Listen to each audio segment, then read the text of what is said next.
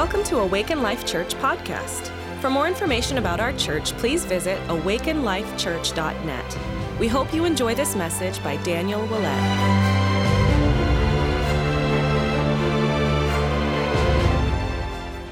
Awesome. Good morning.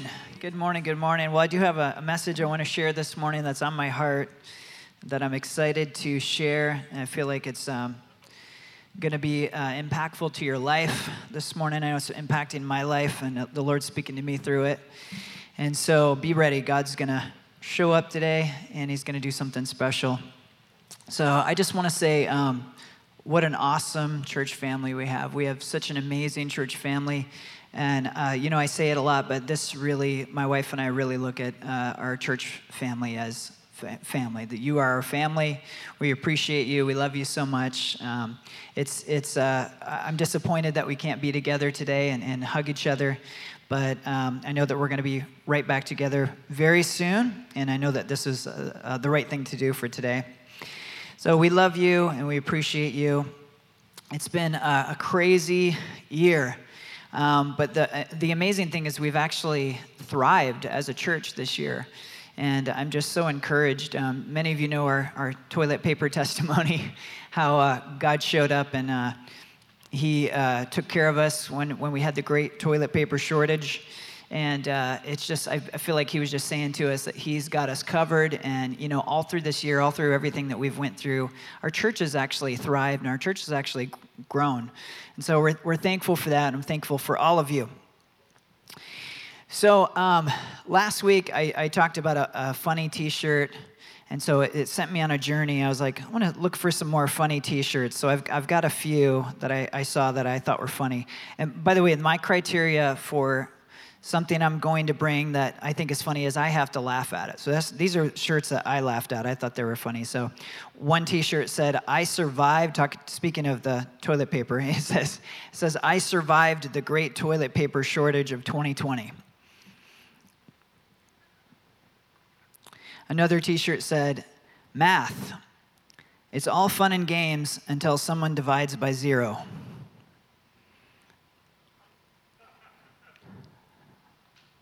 By the way, five out of four people struggle with math. I'm not one of them, though. Uh, I saw another shirt that was really funny. It had a big beard on it, this shirt, and it said, "There's a. This is for all our, our guys with beard. We've got a few and it had a big beard on it, and it said, uh, There's a name for people without beards women. So this is this last one's my favorite. So this this shirt had a picture of duct tape on it, like a big roll of duct tape. And it said, "Duct tape can't fix stupid, but it can muzzle the sound."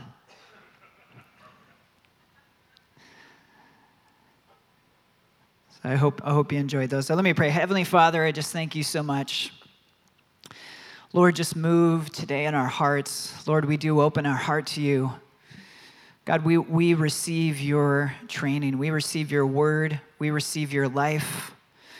Lord, help us to step into deep sonship where we receive from you and we know that you're only going to give us good things. So, God, we just pray that you're just speaking so powerfully today. We just thank you that your anointing is going right through the live stream into people's living rooms. We just thank you that you are strengthening families today, even as they gather, even around a laptop or a phone or whatever. God, you are there in the midst. It says, where two or more are gathered, you are right there with them, and you are just speaking into their hearts today. We just thank you for it, God. I just pray that you do something extra special today. And Lord, I give you this message. Speak through this message today, I pray in Jesus' name. Amen. So I want to read from Galatians chapter 4. Galatians 4. I'll give you a second if you're looking it up at home. Galatians 4, I'm going to read verses 4 through 7. Galatians chapter 4, 4 through 7. There's a lot in these four verses. If you could just meditate, if you're struggling with identity, if you're struggling with grace, Meditate on these four scriptures. These four scriptures can set you free. Galatians 4 4 through 7. So, verse 4 says this But when the set time had fully come, God sent his son, born of a woman, born under the law, to redeem those under the law, that we might receive adoption to sonship. Because you are his sons, God sent the Spirit of his Son into our hearts, the Spirit who calls out, Abba, Father. So you are no longer a slave, but God's child. And since you are his child, God has made you also an heir. So there's a lot in those scriptures. I'm just going to point out some key points in those scriptures. Number one, Jesus redeemed us from the law. When you read all the curses in the Old Testament, those do not apply to you. Jesus became a curse. Bible says that anyone who hung on a tree was, con- was considered a curse. He became a curse for us. He took the punishments for us, and we are no longer under the curse of the law. Amen. So Jesus redeemed us from the law. We're no longer under the curse of the law. By the way, God never wanted to relate to us through rules and through law. He never wanted to relate to us that way. How do we know that? Well, look at the original design. Always go back. There's so much to learn when we just go back to Genesis and we look at what God did in the Garden of Eden. The original design, God didn't want to relate to us through rules. He wanted to have personal, direct relationship with us like he had with Adam and Eve. He walked with them, he had relationship with them, he talked with them. That is what Jesus died for is to restore that type of relationship with us.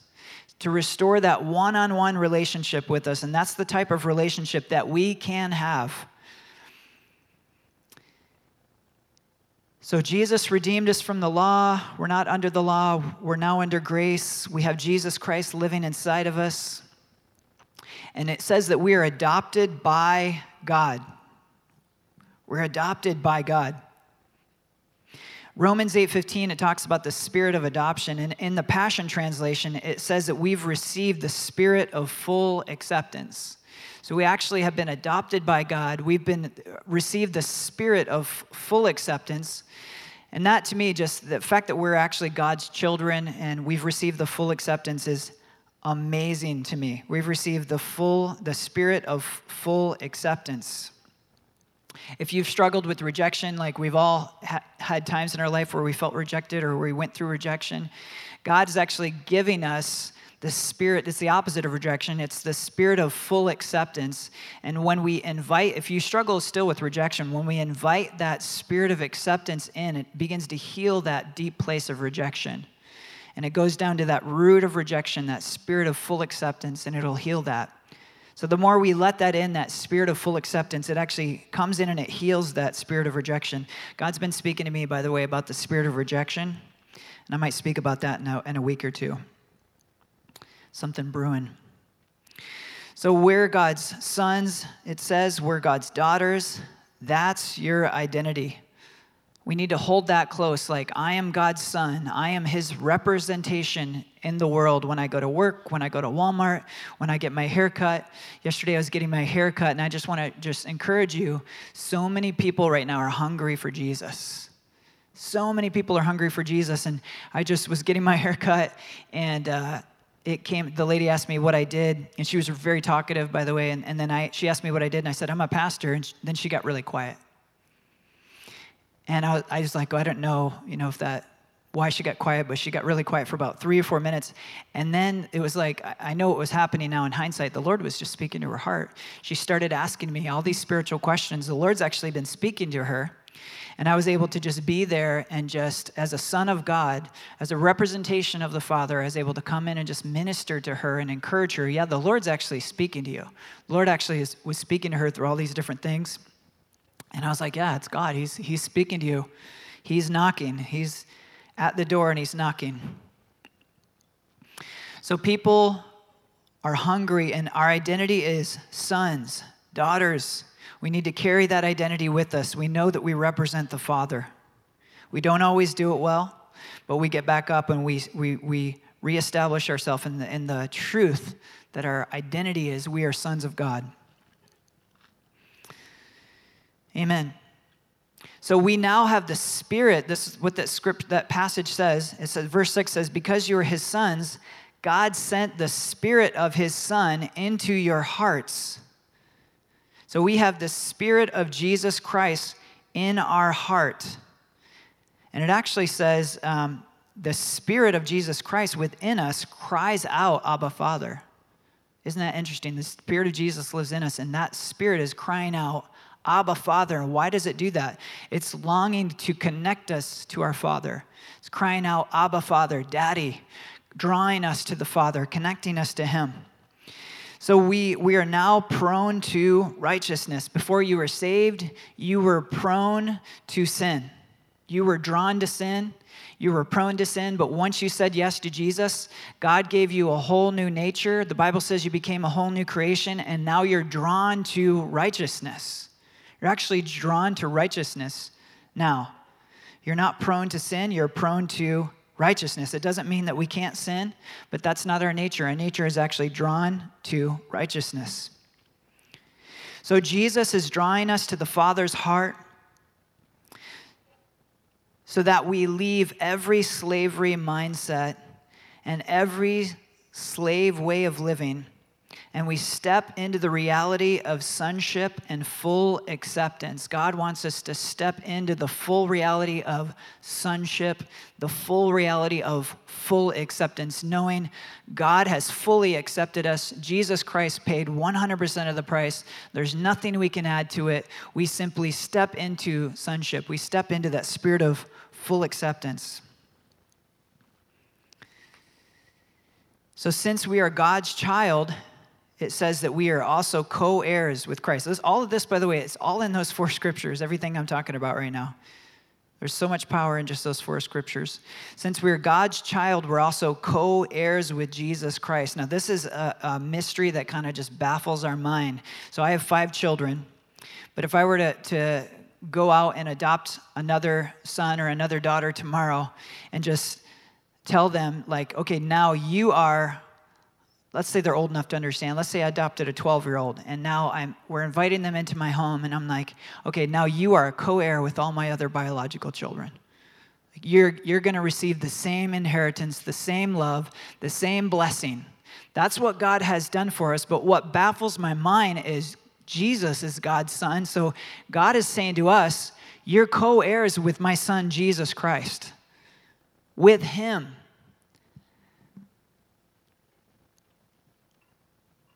This is good stuff.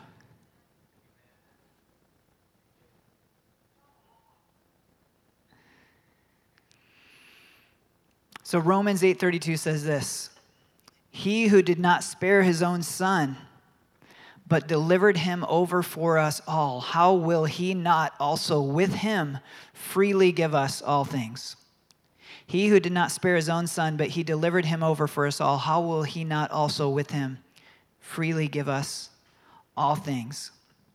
It's saying God gave us the best that He could. He gave us the, His most precious possession, His son, own Son, Jesus Christ. So if He's willing to do that, if He was willing to let His Son come and die for us, how will He not also, with Jesus, freely give us all things? It baffles our mind.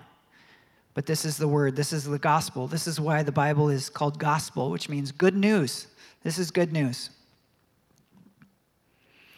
So, why did God do that? Why did God make us co heirs with Jesus? Because He really loves us that much. He really cares about us that much that He wanted to actually elevate us and make us co heirs with Jesus Christ. That's how much He cares for us. So, if you've been here at Awaken Life Church, um, you've probably heard us talk about grace and identity a lot. And those four scriptures really kind of are packed with grace and identity. And you've heard us talk about that a lot, and it's a foundational truth that we must stand on so that we're not in a position of trying to earn God's love or trying to earn full acceptance. If we don't stand in grace, if we don't know that God's paid the way for us to be sons and that we're already full accepted, fully accepted, it puts us on this hamster wheel of trying to earn love from God, trying to earn acceptance. And, you know, us as parents, like, that have children, none of us want our children to feel like they have to earn our love, to earn our affection, to earn our acceptance, but we want them to know that they are fully accepted, they're fully loved, that we couldn't possibly love them more. They don't have to do anything to earn it. And so, this is the foundation that we need to stand on as believers. so that we're not trying to become sons. We're not trying to become daughters, but we know we already are. You're already loved. You're already fully accepted, and God is at peace with you. Did you know that God is at peace with you? Romans 5:1 says, Therefore, having been justified by faith, we have peace with God through our Lord Jesus Christ. You have peace with God. You've been justified by faith, not by works, not because of what you've done, not because you've been good enough, by faith, simple faith. This is the gospel. Simple faith in Christ equals sonship, equals salvation, equals fully accepted, equals you are a saint. So, this is our starting point as believers. You're fully loved, fully accepted. God is at peace with you. Therefore, having been justified by faith alone, we have peace with God. God is at peace with you. He's at perfect peace with you. You may not be at peace with yourself, but God is at peace with you. Let that in. You're loved, you're accepted, you're righteous, and God's at peace with you. So the question is now what? Now what? Remember the scene in, scene in uh, Finding Nemo at the end of, of the movie where all the fish, they're trying to escape the whole movie from the fish tank and they finally like get outside in their bags and they're all in these individual bags filled with water and they finally jump into the ocean. So they're all in the ocean but they're all still in bags. And they're like celebrating. They're like yay we did it! And then they kind of realize that they're all still in bags and, and the one fish goes now what? Now what? What do we do now? Now what? Standing on grace and in our identity, what are we to do now? What do we do now? I really believe that grace and identity is the milk of the word. And now what is an unhealthy question until you're standing in grace and identity. Because if you're asking, like, I'm saved and you don't understand grace and identity and you're asking, now what? You'll get immediately put onto the hamster wheel of like trying to earn God's approval or acceptance. But now what? When you understand grace, when you're, and obviously grace is an unfolding revelation that we're going to be uh, unfolding for the rest of our life. But when we start to understand grace and sonship and identity, now what's a great question to ask? So that's our question this morning. Now what?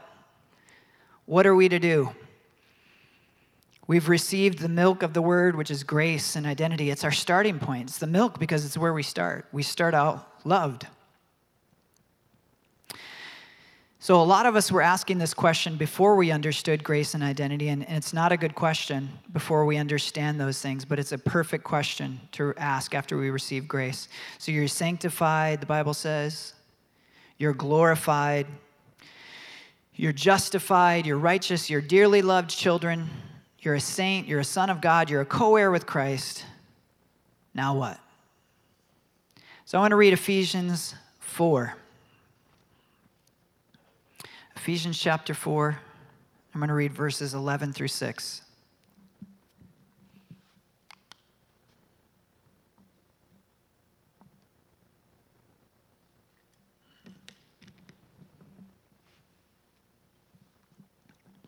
Ephesians 4.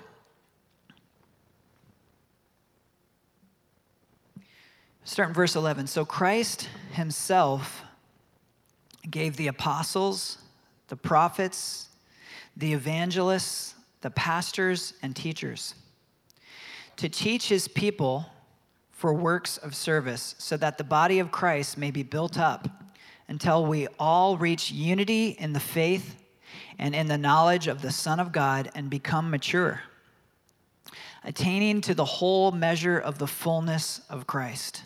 That's where we're going. We want to become mature and attain to the whole measure of the fullness of Christ who lives in us.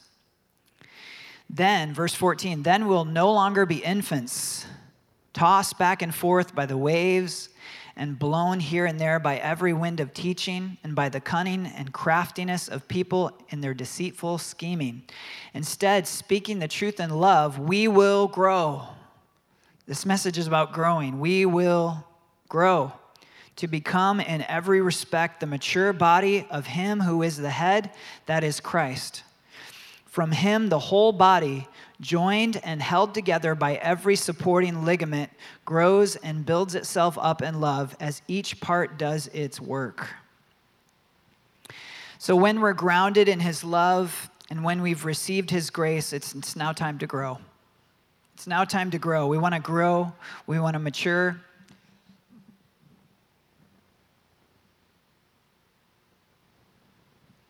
And so I want to talk to you about receiving training. I want to talk to you about growth this morning, receiving training. Hebrews chapter 12 says this Hebrews chapter 12, verse 10. It says, They disciplined us for a little while as they thought best. This is talking about our biological fathers. That's what they, they disciplined us for a little while as they thought best. But God disciplines us for our good in order that we may share in his holiness. God disciplines us. Another word for discipline, in some translations, it says training. God trains us. Another word for discipline is discipleship. That's where the word uh, disciple comes from the word disciple, or discipline. Disciple comes from the word discipline. So God disciples us he disciplines us, He trains us so that we can share in His holiness. By the way, you can't become holy. You can't do enough to earn holiness, but God says, I want to share my holiness with you. Isn't that good? God wants to share His holiness with you.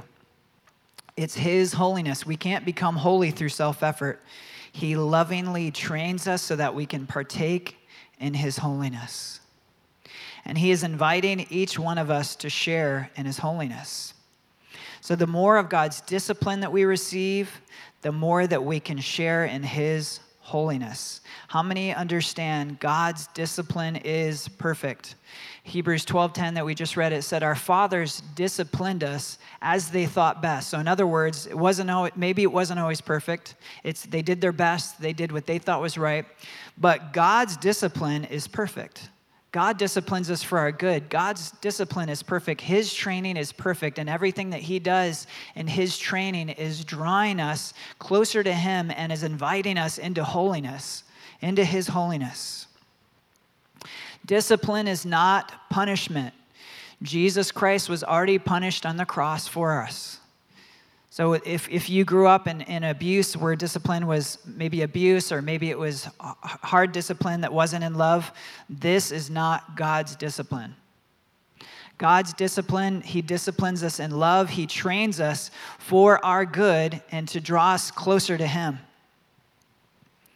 God's discipline is perfect. So if we if we had that experience, you know, as a, as a child, we really need to forgive our, our parents and we need to realize and have the revelation that God's discipline is not the same as our earthly fathers and mothers' discipline.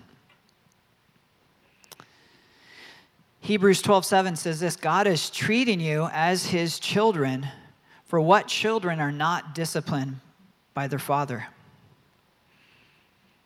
So as his as his children, he'll disciple us. He treats us as children. To be disciplined means that we're his children. To train someone takes time and relationship. So God wants to invest his time into you for your benefit.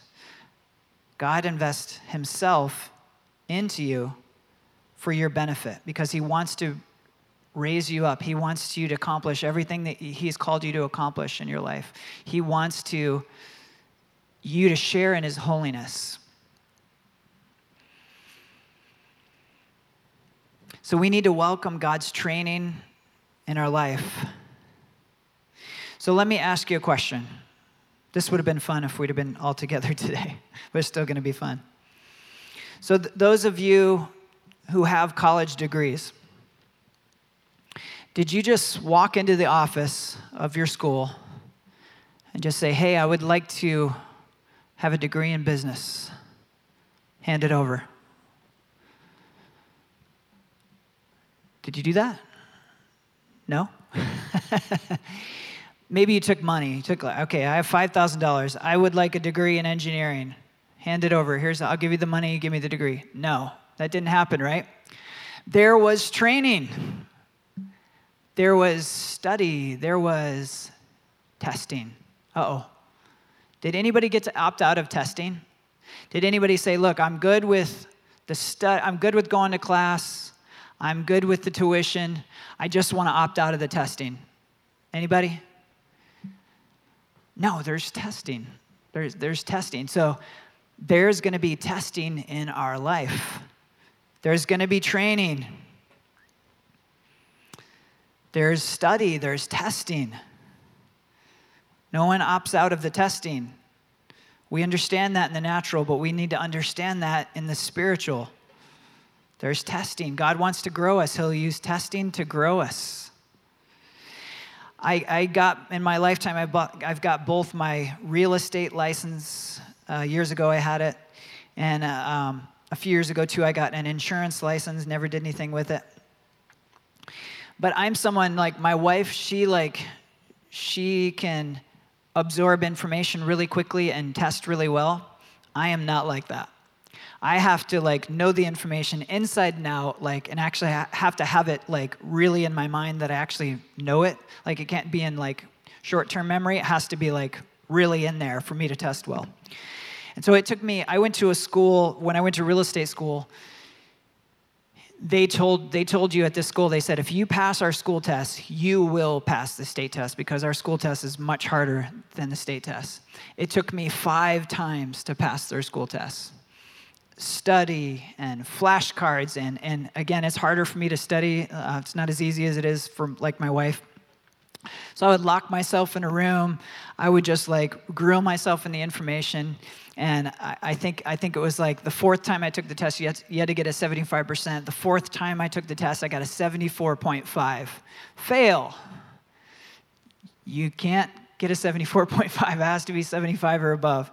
And then finally, I think the fifth time I took the test, I got like a 78 or something. And it was a lot of study. And my insurance license, same thing. Um, I locked myself in a room basically for two weeks. I'm like, Joy, just slide the food under the door. I'm gonna, I'm gonna focus, and that's, that's how I have to do it. And I passed on the first try with that one. So we understand those we understand these things in the natural. We understand like if we want to change our body, we understand it takes training. We have to go to the gym, we have to eat right. We under, we understand all these things. But we need to understand that the same applies for our spiritual life. And it's not earning God's love, it's not earning acceptance, it's not becoming more of a son. We already have all that.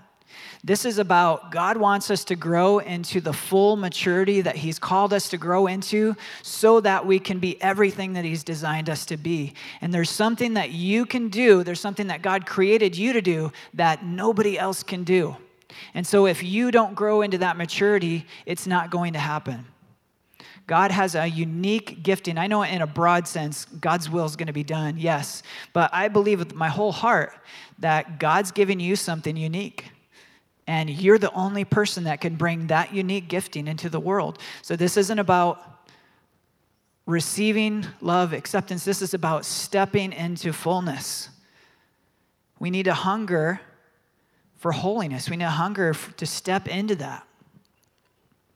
And God wants to share in his holiness, but he shares his holiness with those who are willing to be trained. Are we willing to be trained? Are we willing to, to, to study? Are we willing to be tested? You know, even when we think that way, we can start to see situations different, like, oh, maybe this is a test. And then it changes our, our, our outlook on it, like, I want to get this right. I want to get this right. I want to make the right decision here. I don't want to keep being tested in this area. I want to get this one right. Like, I don't want to take my real estate t- test five times. I want to pass on my first time.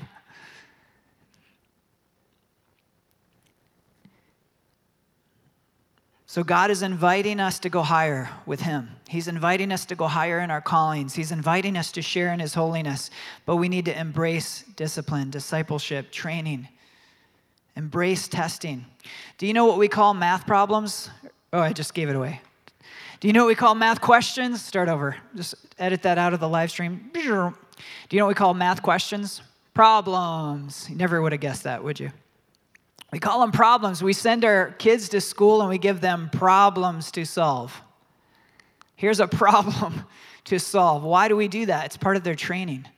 We're training them up. They have a problem to solve, and when they figure out how to solve these problems, they graduate to higher and higher levels and grades. So, God's, we have, I'm not saying God, He's a good father. He's not going to send sickness. You know, he's, He'll never send. By the way, God is always delivering life to us. John 10 10, Jesus said, I come to bring life life, life, life, and life more abundantly. The enemy comes to kill, steal, and destroy. So God will never discipline you with sickness. That doesn't even make sense. He put all, he put all the sin of the world and all the sickness on the body of Christ. He's a good dad. How many dads would give their kids sickness to teach them a lesson? None of us. And, and we're, not, we're not as good of a father as God is. If we know how to give our kids the good things, how much more the Father gives us good things? Amen? So God doesn't discipline, He doesn't test us with sickness, or He, he was not going to take one of our children. That's just crazy to think that way. But He will use situations and He will bring tests into our life, and He wants us to pass. We need to know that. He wants us to pass. He's like, I want you to get over this hurdle here so I can take you to another level. I hope you guys are okay this morning. are you guys okay this morning? God just wants us to grow and he wants everything that he's put inside of us to come out. And just like us with our children, we're going to discipline them because we want to see the greatness come out. God does the same thing with us. James 1 says in James 1, verses 2 through 4, it says, Consider it all joy, my brothers and sisters, when you encounter various trials. Consider it joy when you encounter trials, knowing that the testing, there's that word testing again, knowing that the testing of your faith produces endurance, and let endurance have its perfect result so that you may be perfect and complete, lacking in nothing. In the Passion Translation, it says, My fellow believers, when it seems as though you are facing nothing but difficulties, see it as an invaluable opportunity to experience the greatest joy that you can.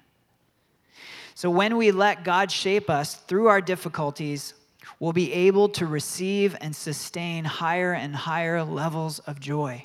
God wants us to step into higher levels of joy. God wants us to step into higher levels of faith, higher levels of giftings and anointings, but He's going to use training to get us there. God won't leave you where you're at. He doesn't want to leave you where you're at. He wants us to have an amazing life here on earth. If you have marriage difficulties, God is not going to leave you where you're at. If you have personal struggles, God's not going to leave you where you're at. But we need to embrace discipline, embrace training. Knowing Jesus is seeing our today's change and not just our eternities.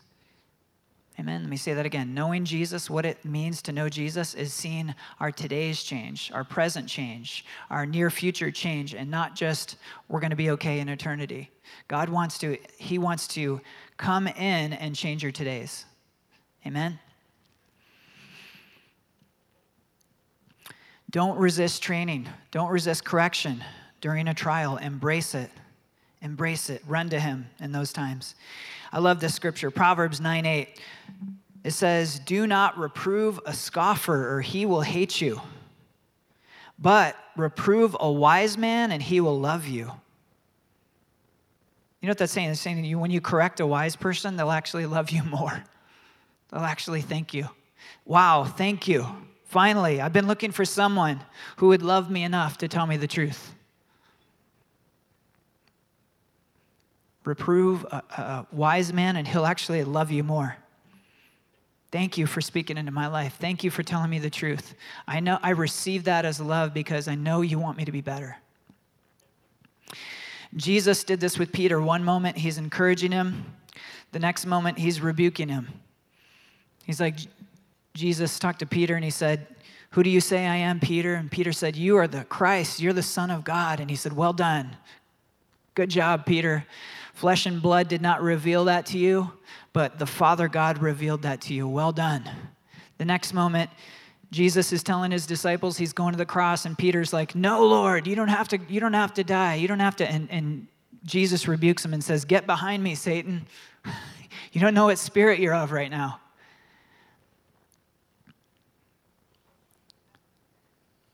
Correction.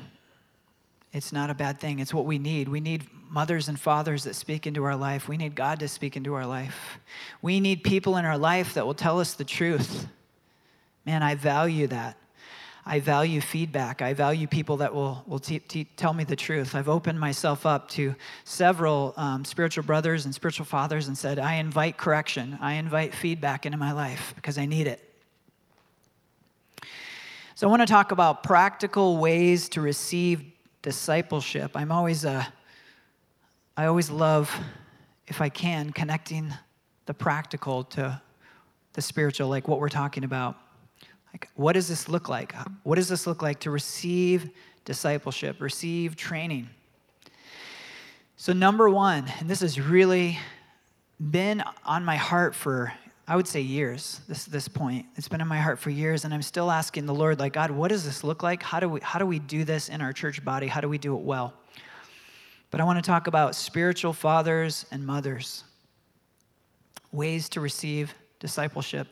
We need spiritual fathers and mothers. We need to invite them to speak into our lives and to bring correction when needed. We need spiritual mothers and fathers. This is, this is so important. There's so many men and women out there that they may be 30s, 40s, 50s, 60s, and even beyond, and they've never had that. They've never had a spiritual mom and, and, mother and father just speak into their life that's actually trying to help them get to where God wants them to go.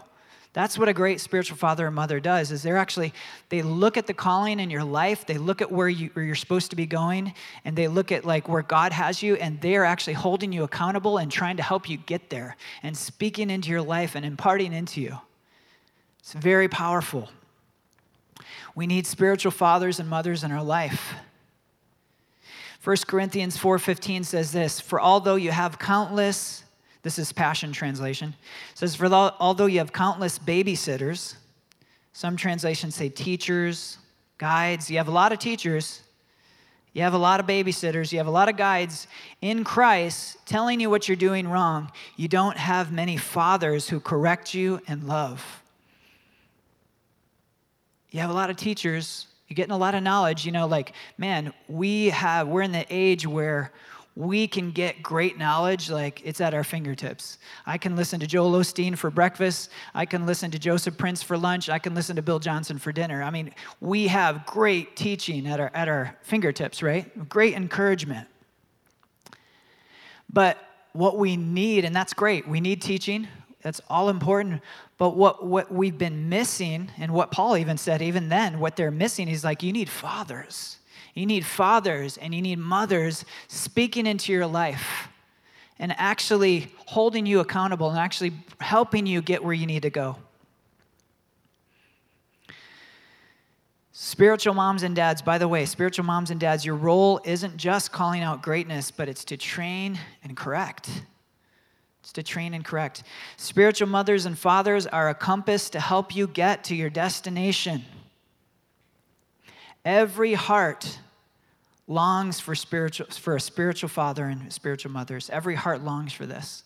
Like, I need a spiritual father and mother, someone that's actually helping me in my walk, that cares about me, that's correcting me when I need to be corrected, that's showing me how to get where I need to get. There's a movie uh, called Ad Astra with Brad Pitt. I'm not necessarily recommending the movie, but I enjoyed it just because I saw a metaphor in it. Like the metaphor is man's search for a father. And in this movie, it's actually, if we took all the movies and that dealt with that subject matter, in this movie, literally, his search takes him across the universe. It's set in outer space. Takes him across the universe because he wants to connect with his father. There is something in us that's like desires to connect to spiritual fathers and mothers, and we need it. A father imparts identity. And we have an identity crisis in our nation. We need fathers that impart identity. One of, one of the biggest problems that we have in our country is, is a lack of fathers, not speaking over their children identity, a lack of spiritual fathers, and a lack of biological fathers. It's one of the biggest problems. That's why we see such an identity crisis in our nation. People are like trying to figure out who they are. A father imparts identity. Okay, Matthew 10 41 says this He who receives a prophet will receive a prophet's reward. Okay, stay with me on this one. So if you receive a prophet, you get a prophet's reward. Proverbs 30, uh, Proverbs 13, 22 says this A good man leaves an inheritance to his children's children. So a father imparts inheritance. So if you receive a prophet, you get a prophet's reward. If you receive a father, fathering, you get an inheritance. A reward is good, but inheritance is even better. An inheritance is even better. If we receive fathering, we receive an inheritance. A good father or a mother wants to pour all of their blessing, all of their revelation, all of their knowledge, and all of their wisdom and experience into their children. A good father or mother calls out the greatness in their children and helps them get to their destination. We see this in the Bible. Elijah did it for Elisha. Jesus did this for his disciples. Paul did this for Timothy. So become a spiritual father and seek someone out that needs a, that needs a uh, spiritual fathering. And you might, you might be listening to this, you might be like, I am not ready to be a spiritual father. I need spiritual fathering. Seek someone out to be your spiritual father. Ask, start to ask the Lord, God, bring me a spiritual father. So, practical ways to receive discipleships, spiritual fathers and mothers, and we're, we're going to press into this as a body, and we're going to go after that. But we need your help. I, I want to ask you to start praying. Um, Lord, do you want me to be a spiritual father or mother, and who do you have me leading? Who do you have me speaking into their life? And I want you also to ask, Lord, do you have a spiritual father or mother for me? Number two, ways to receive discipleship. Whenever a trial or a difficulty comes, ask the Lord, God, what are you trying to teach me right now? God, what are you trying to teach me right now? What am I missing? Where do I need an upgrade? Let God disciple you one of the tricks of the enemy is like, hey, yeah, he'll speak to you like, yeah, you're going through this problem because you're bad and you've blown it again and God's ashamed of you, God's mad at you. When in actuality, like when we're going through that trial, maybe it's that testing. And maybe we need to, instead of like listening to the voice of the enemy and pushing back from God, we need to actually push in to God and say, God, what are you teaching me? What, what's the test? Well, I want to pass. I want to pass the test. What do I need to learn? What am I missing? Invite him in to disciple you, to train you. Bill Johnson talks about going through a period of his life, in his life, where he would pray, Lord, I want more of you at any cost. Lord, more of you at any cost. You can't pray that prayer unless you know the goodness of God. If you know the goodness of God, you can pray that prayer. In fact, I, when I first heard it a few years ago, I was like, I don't know if I want to pray that prayer because I didn't fully like trust the goodness of God. But I've came to a point in my life where I'm like, Lord, more of you at any cost. I know that He's a good Father. I know He's not going to bring sickness on me. I know He's not going to take one of my children. But He, when we open up our heart to Him like that, He will come. He will come and He'll speak into our life. So when you go through trials, open up to the Lord. Don't hide in shame. Say, Lord, what am I missing? What am I missing? What are you trying to teach me right now? If you have this emotional thing, maybe once every month or a couple months, you just get depressed. instead of just shrinking back in those moments, like go to the Lord and say, Lord, like, what, what am I missing here? Why do I keep struggling with depression? Why do I keep struggling with lust? What, what are these things? What am I missing in my training? What have I not learned yet? Do what I did with the insurance test if you can. Lock yourself in a room and say, God, I'm not leaving this room until I learn what you want me to learn in this. I don't want to go through this mountain anymore. I want you to teach me and train me. And I believe that's the kind of vulnerability, that's the kind of realness that God is looking for, and He will come in. He will come in. So God wants to train you so that you can share in his holiness. And God trains us. This is something Bill Johnson talks about a lot. I love uh, when he talks about this subject, but he says, God trains us so that we can steward his blessings. God wants to bless you with more. But, you know, a great example is finances. He's like, man, I want to bless you with finances, but if you're not stewarding what you have well, I can't give you more. Like once we learn to steward, like he who who has uh, been faithful with little will be rewarded with much. And you can apply that to finances, but you can also apply it to so many things. Be faithful with that small leadership position you have. Be faithful with that responsibility that you've been given. Be faithful. Those who are faithful with little will be rewarded with more, with much. So God trains us so that we can steward his blessing. He wants to pour out more blessing but he wants to train us. He's trying to train us up so that we can handle more and more in blessing. I, I think of Bill Johnson, and I'm like, man, he's so criticized by so many people. And if God hadn't done like just so much work in his heart, he would just crumble. He would crumble under the weight of criticism and all the stuff that's going on. But I, I happen to know people that know him, and someone just told me like that knows him personally. They're like he he really. Uh, how'd they put it? I'm trying to remember how they put it. They're like, he really uh, is not impacted by what other people think about him at all. He only wants to please God.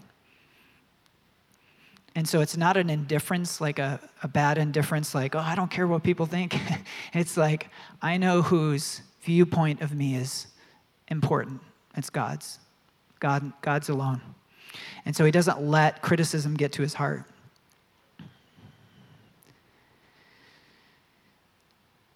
Number three, so ways to receive discipleship, church community. Ephesians 4:16, he makes the whole body, we read it earlier, he makes the whole body fit together perfectly. As each part does its own special work, it helps the other parts grow so that the whole body is healthy and growing and full of love. That sounds good. I want that. Let me read it again. He makes the whole body fit together perfectly as each part does its own special work, it helps the other parts grow so that the whole body is healthy and growing and full of love. Embrace your church community. Embrace your church community. If you want to become more passionate for the Lord, find someone who's more passionate than you are and spend time with them, hang out with them. It'll get on you. I remember like when we started walking in healing, it's because we were around someone that was, that was praying for people and they'd get healed. And we were around it and it got on us. And we started praying for people and they would get healed. If you want to walk in healing, get around someone who walks in healing. If you want to walk in deeper in the prophetic, get around someone who's walking in the prophetic.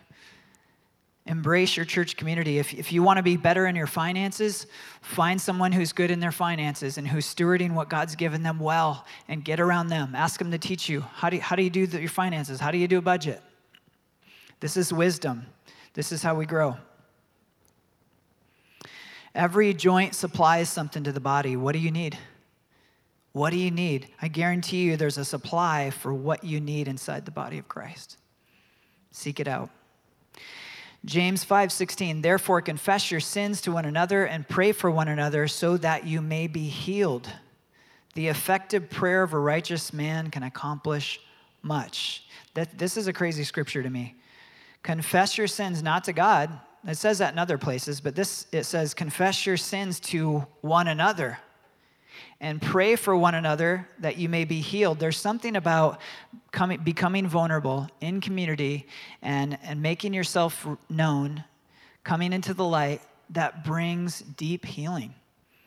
I'm not saying you should invite the whole church into every issue that you have, but you should find one, two, three, four people that you can connect with, that you can be real with. Hey, this is what I'm going through.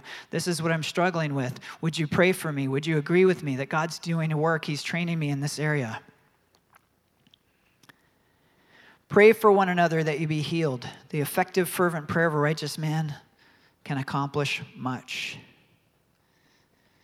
Let yourself be known in your community. We tend to believe a lie that if people really knew me, they wouldn't really love me. But the truth is actually the opposite. When you open yourself up to the people that God shows you to, they'll actually love you more. Because for the first time, they're actually seeing the real you. And they're able to love you more. When we have a guard up and we're like, I'm not going to let people see certain parts of my life, certain parts of my heart, you'll actually have a harder time receiving love because you have that thing that you're like, well, if I let them know this thing, they wouldn't really love me. So you don't f- fully receive love. Does that make sense?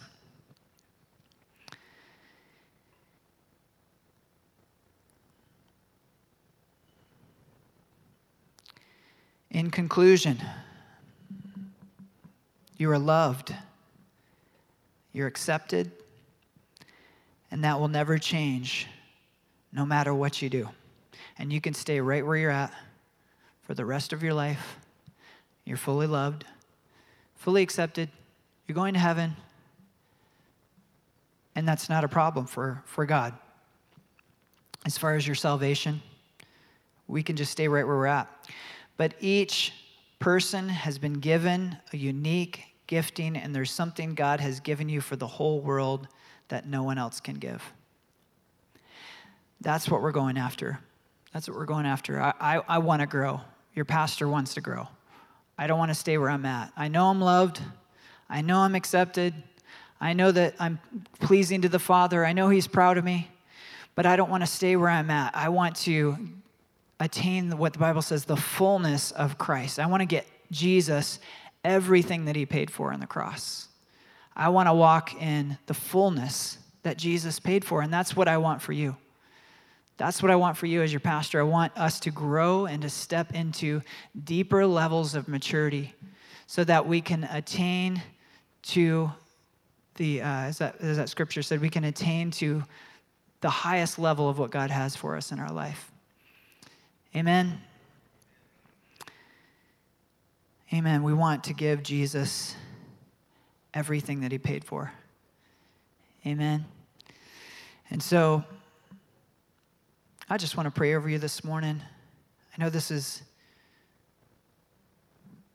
maybe a different message than I, have preached in a while because we tend to like focus on, and it's it's an amazing thing. We tend to focus on like the love of the Father and how much He cares for us and what He's done for us, and that's awesome. And we should we're going to keep doing that. We're going to keep renewing our mind in grace. But I feel like right now it's like God's calling us higher. He's calling us higher, and He's like, I, I want you to embrace my training, my discipline, my discipleship in all its various forms because I want you to go higher. I want your joy to be full.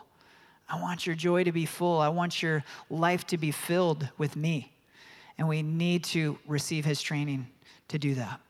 Heavenly Father, I just thank you so much.